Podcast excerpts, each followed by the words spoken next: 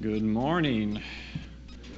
My name is Ben. I get to be one of the guys who continues to help us walk through the book of Philippians while we're giving Aaron, our teaching pastor, a bit of a break for the summer. Well deserved. Um, please turn with me to Philippians chapter 2, verses 1 through 11. We're going to start off this morning with prayer.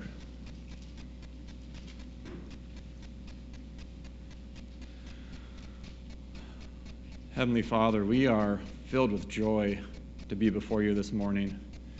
And we know that as Paul wrote this letter to the Philippians, he too was filled with joy because of what you were doing. And that what you do is not bound up in our immediate circumstance, but you work through our circumstance and you bring great glory to yourself. We pray that that would be true this morning, and that this morning, as we look at what it means to be united as a church, that you would help to reverse the effects of the fall in our minds.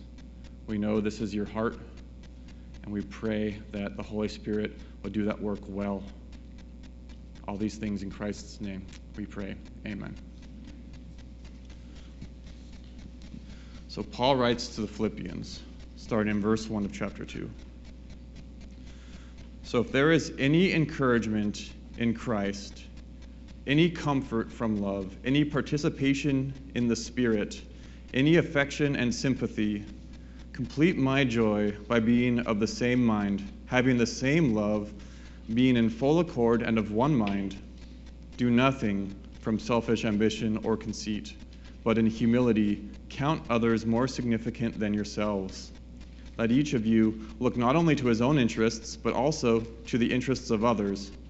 Have this mind among yourselves, which is yours in Christ Jesus, who, though he was in the form of God, did not count equality with God a thing to be grasped, but emptied himself by taking the form of a servant, being born in the likeness of men, and being found in human form, he humbled himself by becoming obedient to the point of death, even death on a cross. Therefore, God has highly exalted him and bestowed on him the name that is above every name, so that at the name of Jesus every knee should bow in heaven and on earth and under the earth, and every tongue confess that Jesus Christ is Lord to the glory of the Father. Amen. So our unity as a church is of utmost importance to our Lord. Last week, we saw this priority come up that our unity also happens to be a cause for unbelievers in this world to become aware of their guilt and to become fearful of pending eternal judgment. Our unity, then, is a testimony to them of the power and truth of the gospel message that unites us. And in the unregenerate heart, that unity produces this fearful anticipation of coming judgment, and always, we hope, unto repentance for them and salvation. So our unity is precious, and it's precious to God, and it's essential for our gospel witness. It's also essential to us for our joy. Paul wants to teach us about joy in this epistle, and he can't stop talking about joy throughout the whole letter. Paul himself is full of joy. If some come against Paul, even against the church, it doesn't matter. In fact, it becomes the occasion for greater joy for Paul. If people preach the gospel in rivalry with malicious motives, Paul rejoices. Why? Because the gospel goes forward, the gospel is preached. And in these and in so many other ways, Paul sees his suffering not as a curse, but as a blessing. It's a gift given to him because in that suffering, the gospel advances. And if the gospel advances, his joy grows. Now, as we begin chapter 2, Paul writes in hope and anticipation that God would reproduce that same hope and contentment and fruitfulness in his readers. And not only that, but we see in chapter 2, verse 2, that Paul's joy is actually incomplete. And that in order for his joy to be complete, we must have unity. Which, of course, is exactly what this whole passage is about. Our outline this morning traces the road to unity that Paul lays out through this section.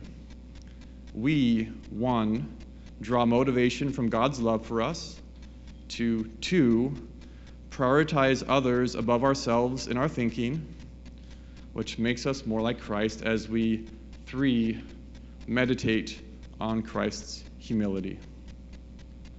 But first, we draw motivation from God's love for us in verse 1. Paul begins this section with so if. The so refers back to verse 27 of chapter 1, where he gives this admonition Only let your manner of life be worthy of the gospel of Christ. And Paul here is continuing to explain what it looks like to live worthy of the gospel.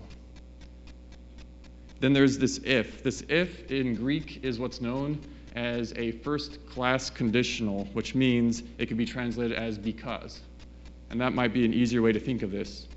Because we perceive these things, it ought to drive us to action. What are the things that we see? Paul calls out five realities that are our motivation for unity just in this one verse encouragement in Christ, comfort from love, participation in the Spirit, affection, sympathy. Now, each of these five realities focuses on God's work, His character revealed to us through His love for us. We know that these refer to God's work because the Greek words that Paul uses for encouragement, comfort, participation, sympathy, each of these are elsewhere exclusively used of God. They describe what God is doing, not what humans do. And there's that fifth word, affection, in there, and that can be used of either God or man, but we know it's all together referring to God because of that overall pattern. Which is a long way to say that what Paul is doing here is he's giving us a list of the benefits we have, the things that we can see from God's love because we are Christians. Let's look at each reality a bit closer. First, encouragement in Christ. This word encouragement could also be translated salvation. And so, what this is, is it's a reference to the encouragement that you and I should feel having confidence in Christ's saving work on our behalf, to take away the punishment we deserved and forever secure a relationship with God. And on any given day, if we sin, we have encouragement knowing that our sin does not sever that relationship and lead us into a place of despair we know we can take heart in Christ's work. We are loved as his children, his friend, He's eternally beloved servants. And that truth inside of us as believers, it never becomes inert. It stays alive, and in fact, it grows. And as we are mindful of that, it's part of what drives us forward in faithfulness. Next, comfort from love. This word comfort carries this broader idea of encouragement. And God's love here refers broadly to all of his good works for us. This includes our salvation, but also includes everything else, big and small, in our lives. God's love for us is evident in the blessing that we have together, fellowshipping as a church, in the food we eat, in the fact that He gives special help to His servants, and the fact that there are good days, bad days, trials, and blessings. And again, as we stay observant in that and stay thankful in that, that again drives us forward to faithfulness. Next, participation in the Spirit. This is another broad term, but here the emphasis is on the work that God does through us. So he doesn't just uh, do good things to us, he brings us into his purpose and he uses us. The full benefit of this is only realized when we are serving each other in the church. It's not a solo act, it's a community display. The Spirit works through us to help others and through others to help us. And we should see that work for what it is, and seeing it, it should motivate us forward to the faithfulness call, that called out in this passage. Next, affection. And this is a very interesting word. Um, the Greek word here, literally, or the, the actual Greek word is called splanknois, which is very literally a reference to the guts or the bowels of a person. And that might feel odd, but a parallel in our day might be how we refer to the heart as being the seat of emotion. If you say to someone, I give you my heart, or I love you with all my heart, that is a way to express a deep affection in our society? Well, in Paul's day, that was all felt in the lower abdomen, apparently. And if you had deep affection for someone, you had an intense yearning in your gut. And talking about that would be the strongest way that you could express genuine affection for another person. So, young men, if you're still looking for a spouse and you happen upon a worthy young woman, sh- I suggest you tell her that you love her with all of your bowels. And, and you will know if she is fit for marriage because of her knowledge of biblical Greek. Um, but in all seriousness, this points to a reality what of God's yearning for us. So God doesn't just give us stuff mechanically, He's not distant or aloof. He is feeling genuine, felt affection for us in the blessings that He gives us. And again, as we think about that and think of His blessings as given from a heart that yearns and a heart that, that feels desire for us, that should motivate us. And the last word is sympathy. This word carries the idea of mercy Mercy, as you know, is, is us not getting that bad thing we deserve, such as when you get pulled over for speeding, but you get let off with a warning, right? But God doesn't do this grudgingly. In, in fact, um, God gives us mercy knowing our weakness. And it's shown to us day to day. Now, uh, we, we all have also experienced the discipline of God. Hebrews 12 talks about how when we are acting faithlessly, there can be corrections that happen where God, as a father, is lovingly causing us to experience the bad consequences of those things as a way to chasten us and to help us to do right in the future. And He certainly, though, doesn't always do that in proportion to what we deserve. There are many times when we have bad days and we realize, oh, I just said that awful thing, or I cut that person off on the highway in a way that really could have gotten me pulled over, or whatever the thing is, and we don't feel the full force of God's chastening on us. And when we recognize that, we realize that we have been shown mercy in that moment. And again, the point here is not to get off scot free for doing evil. The point is to realize that we don't really experience, even in a temporal sense, all the consequences for every bad thing we do. And that is a sign of God's mercy for us, again, motivated from a heart of genuine affection. And so, what we see then is it's not guilt or shame that Paul is using to drive the Philippian church forward in their obedience. Rather, he's trying to give us an alternative. There's this sweet, energizing love of our Lord and Savior for us. And as for guilt and shame, they have a purpose. They act as a signpost. They point us back to that love of God. But they are not our masters. And when we lose our drive, when we stumble in serving God, and perhaps we come under conviction and feel the shame, that shame shouldn't be what causes us to do good. That shame should point us back to God's sweet love. And then the awareness of that love is what gives us that enduring and better desire to do what is good. Now, we got to talk about what Paul is trying to propel us to do here. And so that gets on to verse 2. So back to our outline. We draw motivation from God's love for us to prioritize others above ourselves in our thoughts. In verse 2, Paul urges us to be unified with each other. This, encapsul- this really does encapsulate the central command that Paul is giving to the Philippians in this whole letter. And it's important to also recognize that Paul here is very directly channeling the heart of our Lord. You'll remember that in John chapter 17, Jesus prays that his disciples would be one even as he and his Father are one. We are all to be one, not in some superficial way, not in some symbolic way, but we are called to a intensive, effective oneness, and we are to be so unified as Christian brothers and sisters that our unity starts to look like what? The unity that is existent in the Holy Trinity itself. That is what Jesus prayed for, and that's what God's heart is. He wants us to have a character of unity such that is so strong that could make even that difficult to understand doctrine, the doctrine of the Trinity, God three in one, not just comprehensible, but believable. We are to become a living picture giving evidence to that greater divine reality. And as for us in the church, God has yet another special future purpose for us in our unity. You may be aware that a wedding is coming and a marriage, that most fundamental and intimate of human relationships. The human institution of marriage, wonderful a gift as it is, it's only a picture of the coming greater full display in the marriage supper of the Lamb.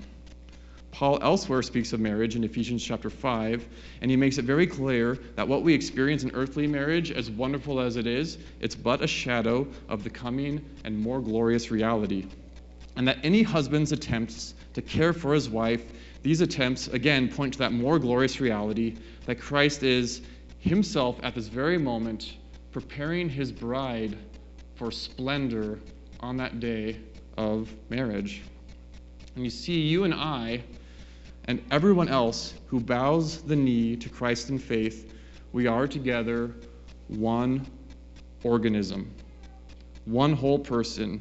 We are already one body in a true sense, and we are being made up in splendor for that coming joy and intimacy and partnership and love, wherein we together, as Christ's bride, will be led to our groom. Now, don't ask me how that all works because Paul even says in Ephesians chapter 5 that's a great mystery, right? There's dynamics there that go well beyond my ability to understand at this point.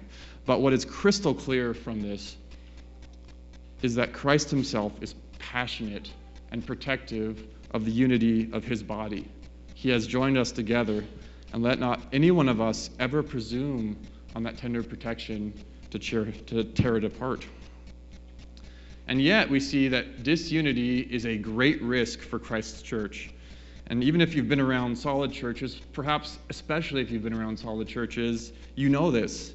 Even a healthy church, doctrinally sound, active and engaged in ministry, pro- proclaiming the gospel, even such a church is still vulnerable to disunity. And we know that because Paul addresses that so, so clearly in this letter to the Philippians.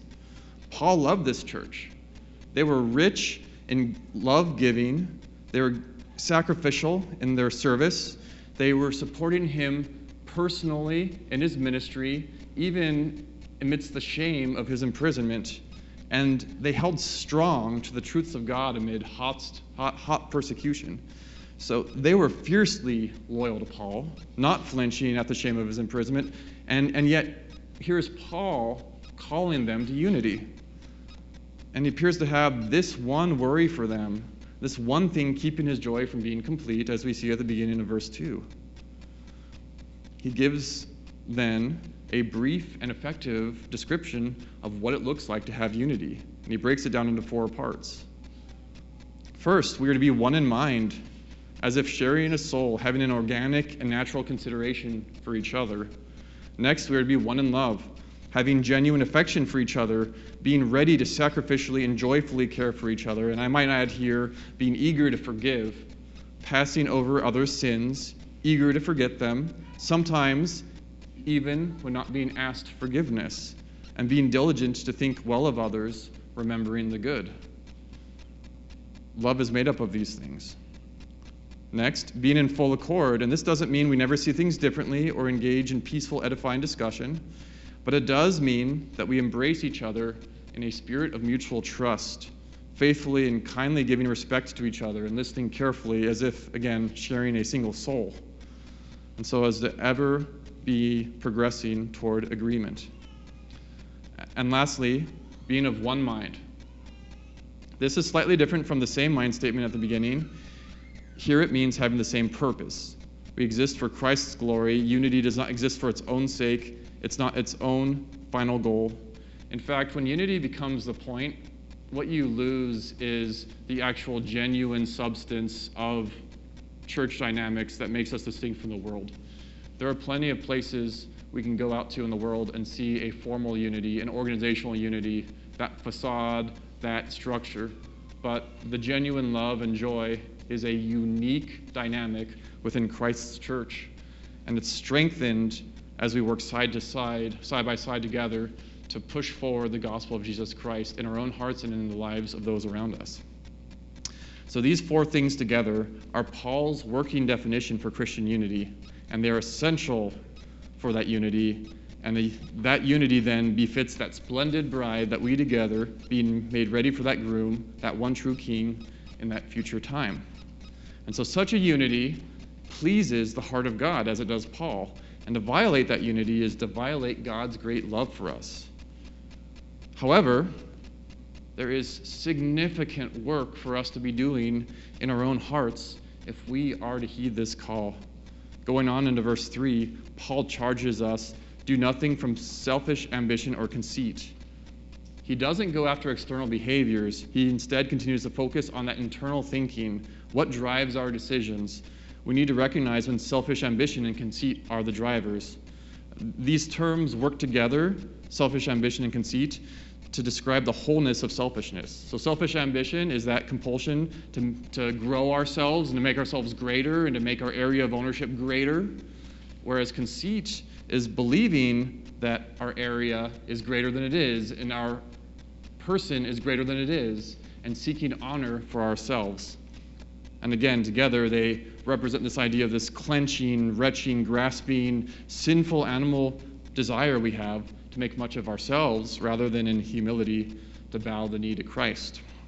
Both are disastrous when in operation in the church. Now, this is easiest to see when that honor is stress tested.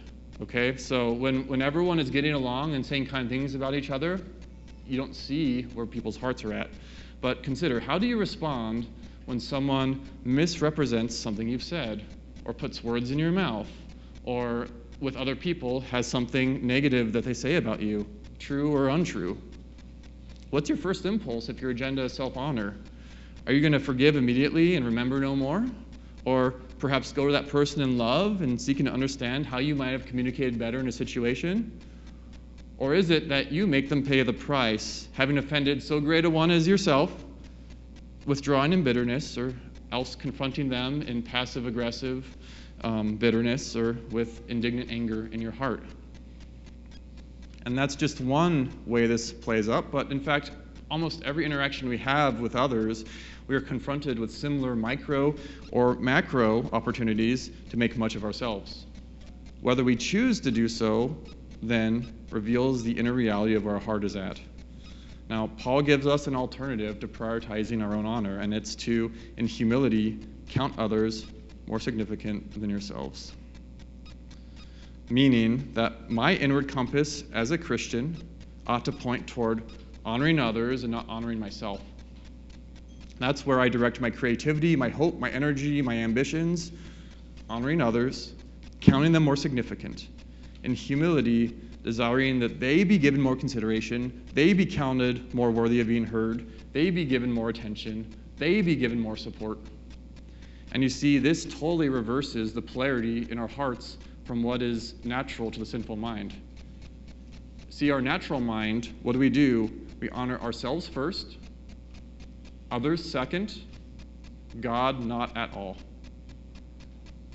However, we are to honor God first, others second, and ourselves third, if at all. And when you reverse that polarity, you're no longer going to be dominated by your own interests. And so that's where Paul goes next in verse 4. Let each of you look not only to his own interests, but also to the interests of others.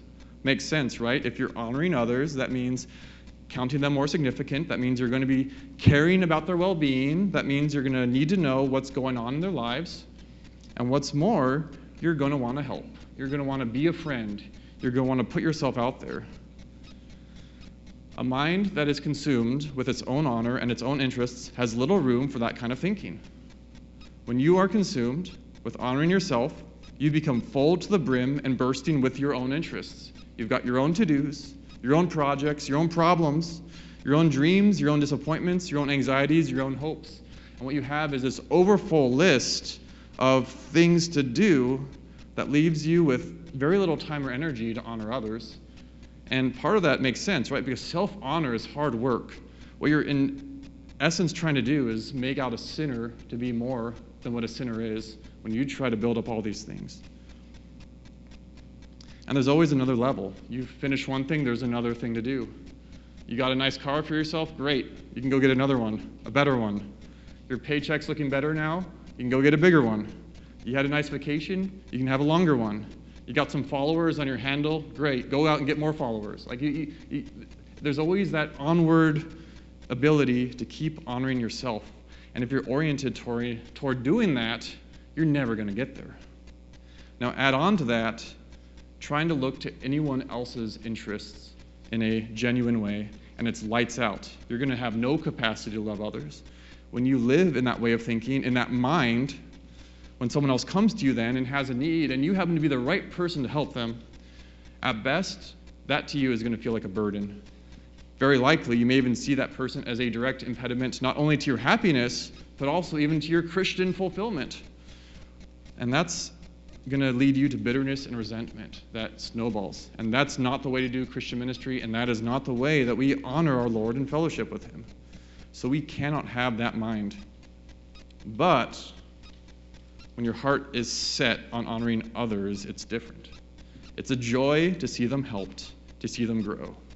And it is possible to delight in honoring others. Now, you may not know this about me, but one of my personal passions is, weirdly enough, trees. I think trees are amazing. And uh, when spring came this year, I was excited each day to get out into our backyard and see how the trees were growing we have this oak right in the middle, and as the buds started to spring out, there's this like four or five day period each year, right as the leaves start to emerge from the buds, and you have these tissue thin bits of leaf with white, with crimson outlines. And when you take a step book, uh, sorry, a step back and look at the whole tree, you have this oak tree, but it almost looks like a cherry tree in blossom. It's incredible. And I think people rarely recognize that. But, but then, okay, then, then that stops and, and it grows and it only lasts for a few days. And then another week or two pass, and what you get is these fully formed but miniature little perfect oak leaves with all the nooks and crannies in there. And you look at this whole tree, and it's, it's amazing to see the beauty that God has put into his creation. And I could keep going. All the trees are amazing, and I love caring for them, even though I kill them a lot.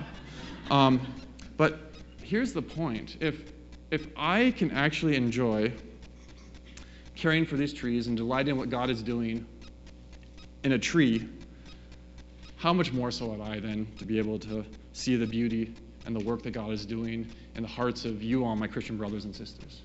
The amazing, surprising work He's doing. And then, how ought I then to be eager to be involved in that to support that, to honor that, to come alongside you in that as God blesses me with the occasion and the ability to do that, to tend to your interests, to pray for you, and to come alongside you. And then, how about you for me? I hope you maybe see some of the same things going on in my life. I'm not going to pretend it's easy, but God's doing something in there. And what about you for each other? But to be able to enjoy and worship God in our support of others' interests, we can't go on clinging so tightly to our own. When we do that, we are overfull, and any chance we have to help others in a possibility of love and humility, that chance is canceled. In fact, the fact is this we were not put on this earth to fulfill every last one of our desires. Now, granted, there are good ambitions for us to have. God has given us responsibilities. We are to care for ourselves in godly ways and for our families. Yeah, so this is not canceling out all personal interests entirely.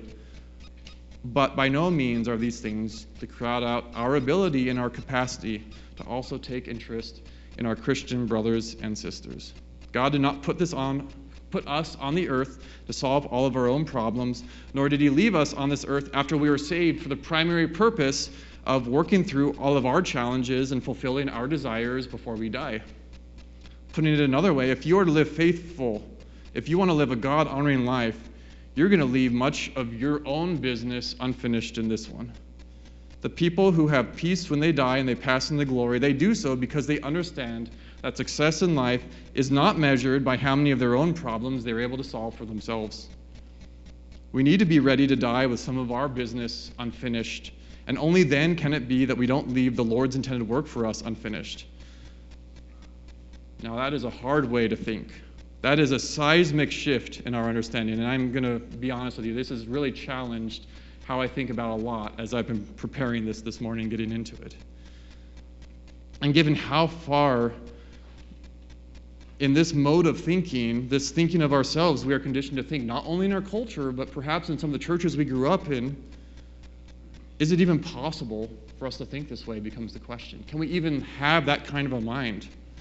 And Paul has an answer to that in verse 5. He says, Have this mind. You can do it. You can have this mind among yourselves, which is yours in Christ Jesus. What does that mean? That means if you are a believer, you can have this mind. Why? Because you do have this mind. Now, that sounds enigmatic, right? It isn't. Having that mind is impossible for unbelievers, but having this mind is possible for believers. And in fact, we do have that mind. But the question then becomes how do we use that mind? How do we function in that mind? How do we allow that divine motivation, that sublime, tender love of our God to lead us to a place of trust where we can actually put aside our own interests and get genuinely involved in the interests and successes of others? And this brings us to the third and final point here. We draw motivation from God's love for us to prioritize others above ourselves in our thoughts, which makes us more like Christ as we meditate on Christ's humility. We come finally the last and glorious section of this passage. Verses 6 through 11 point us to the superlative example of Christ. These verses are special because they're a hymn almost certainly they would have been sung and thus easily remembered by the early church. It just so happens that these verses draw much of their content directly from the last part of the book of Isaiah.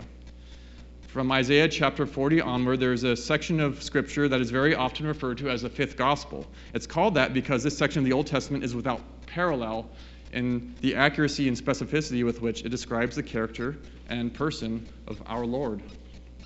But while it is sometimes called the fifth gospel, it's probably more accurate to call it the first gospel, right? Because for a few decades after our Lord's death and resurrection, before they had the four New Testament gospels as we know them, all they had was the circulate oral tradition of people sharing and apostles sharing from the life of Christ. But they also had the Old Testament and they had the book of Isaiah. In fact, every Jewish town would have had a synagogue, and every synagogue would have had a set of scrolls. And among that set would have been a scroll for Isaiah. And this book would have been a favorite for the very early church, as it has so much to say about Christ. Now, you might remember that in Acts chapter 8, providentially, right, the Ethiopian eunuch, who was a rich official, happened to have a scroll of Isaiah he was reading from, and he was actually reading from Isaiah chapter 53. Well, Philip, one of the deacons in the early church, comes to him, and from that chapter alone, there is sufficient information and revelation for that eunuch to become converted and baptized. And so it's no surprise that in the early church, a hymn, maybe many hymns, would have been based on that section of Scripture. And such hymns like this one would have been useful for both worship and memory so that those scrolls might still remember, you know, those without scrolls might still remember important details about who Jesus Christ is. Now, what's the significance here of all this?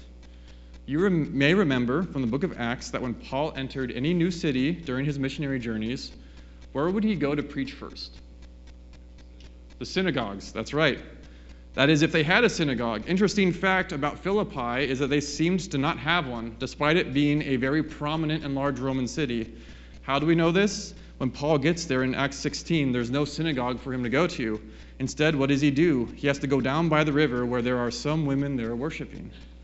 And you see, in Jewish culture, you needed to have a minimum of 10 men to form a synagogue, and apparently there weren't even 10 faithful Jewish men in the city of Philippi. No men means no synagogue. No synagogue means no public scrolls to read from, and very likely, no easy access to this book of Isaiah. And so, if you are Paul the missionary, How do you help a new church without a synagogue and limited access to any scrolls of Scripture to nonetheless access Scripture? The answer is you teach them that Scripture in the form of a song, and that very much appears to be what happened here. Now, I'm inclined to believe that they learned this song from Paul in his first journey to Philippi. Now, consider this if Paul had known this hymn at that time and he didn't share it with them, wouldn't it have been very strange for him not to teach it? Moreover, we know that he knew hymns and sang them regularly. How? Because in Acts chapter 16 25, when Paul and his companion Silas are imprisoned in Philippi during their first trip there, what are they doing? Do you remember when they're imprisoned? They're singing hymns. And it got late at night. It was around midnight. And they're very probably singing through all the hymns they could remember. And probably this was one of those hymns, if he knew it at that point. And what happens next as they're singing? The jail breaks open and they come to the jailer responsible for them. And long story short, he's converted. Perhaps that same jailer had heard this hymn on the very night of his conversion before he was converted. And that jailer would have told that story, how they had sung the hymns and how God had faithfully provided for their release. And so now, years later, here's Paul again. He's in prison again, and again he's got a hymn for them. Perhaps even one of the same hymns that he had been singing before. And you've got him writing to the Philippians. They're worried. Is Paul going to get out of prison? Will God break the bonds? Will the gospel message continue to spread? And here's Paul reminding them in a gentle and loving way that God is always faithful, always powerful. Remember the hymn, and the substance of that power is put on glorious display in Christ's humility, which is the substance of the hymn, which says, Who though he was in the form of God, did not count equality with God a thing to be grasped, but emptied himself by taking the form of a servant, being born in the likeness of men. And being found in human form, he humbled himself by becoming obedient to the point of death, even death on a cross. Therefore, God has highly exalted him and bestowed on him the name that is above every name, so that at the name of Jesus every knee should bow in heaven and on earth and under the earth, and every tongue confess that Jesus Christ is Lord to the glory of the Father. So Paul points them not to some new truth, but to the old story, foretold by Isaiah and taught to them, most likely through song. They aren't lacking knowledge. It's what they already know that they need most. And in this sense, they already have the mind of Christ. They just need to have the mind that they already have. This is what the old song points to. Philippians, remember that, meditate on that, pray on that, model your humility on that, build your unity on that. And as you do, consider Christ enjoyed the full privileges of the form of God, but he laid down those dignities. Was it his own puffed up conceit that motivated that? Or was it embracing our interests? And us then, to what do we grasp? Clinging so tightly, thinking that God surely doesn't mean us to let go of something so precious to us so important to our honor? Is there anything that we grasp to, anything we hold to that is worth comparing to what Christ gave up? Giving up that face to face fellowship with the Father, giving up being regaled in matchless glory. What then did Christ become? A servant in his form, morphe, which means essence, substance. Christ never gave up his deity, but he did willingly forego the privileges of deity, and he embraced human limitations in his incarnation. He felt weakness, he felt limited understanding, he got tired, he got exhausted, but through this, he became our faithful and sympathetic high priest, knowing oh so well all the temptations we face. He got involved in our interests, all while never sinning. And us, then, is there a position of weakness or indignity that we are unwilling to embrace? Is it further beneath us to embrace that than the human morphe was beneath Christ? Is that what is keeping us from minding others' well being and interests? But Christ wasn't done there. He humbled himself further, learning obedience to the Father, an obedience that was unbounded and ultimately led him to a humiliating death, stripped now even of the dignity afforded to humans, and he suffered agony beyond which anyone in the room is likely to know. And with it, he took our guilt on himself and he felt his fellowship with the Father be totally severed. And then us. Are there then tasks so unpleasant for us that they are worth, you know, comparing to what Christ has done for us? I don't think so. So, to have Christ's mind, that is a high cost. Humility is a high cost. And bringing it back here, unity comes at a high cost. The becoming of Christ is the most difficult thing we'll ever do. But it means that it is something that it is worth striving for us to do because now we get to meditate on the second half of the hymn. And it's worth the full cost because we see that if Christ in this hymn is the perfect example for those who would be humble, as a result of Christ's humility, he's exalted. And Christ will get an exalted name higher than every name. But will the humble not also be given a stone with a new name, exalted name, as John records in the book of Revelation?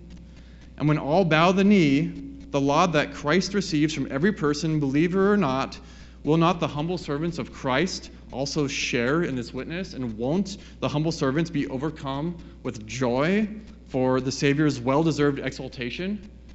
And won't the humble, victorious Savior look with special kindness on his good and faithful servants? And when every tongue confesses Christ's worthiness as Lord, will not the humble who sacrifice greatly in the name of their dear Lord, will they not share in that triumphant vindication for all eternity? And so, church, I am telling you what you know, not what you don't know this morning. Our unity as a church is tied up in our faithfulness to continued meditation on the gospel message and what it says about Jesus Christ's humility. The gospel message, in that sense, is not for unbelievers. In that sense, it is for the believers, it's for Christ's bride, it's for us. May God make every last one of us faithful to know what we know, to have the mind of Christ that we already have, that our unity may please our dearest, kindest Savior and we be found walking together worthy of our calling on that blessed day of his return. Pray with me.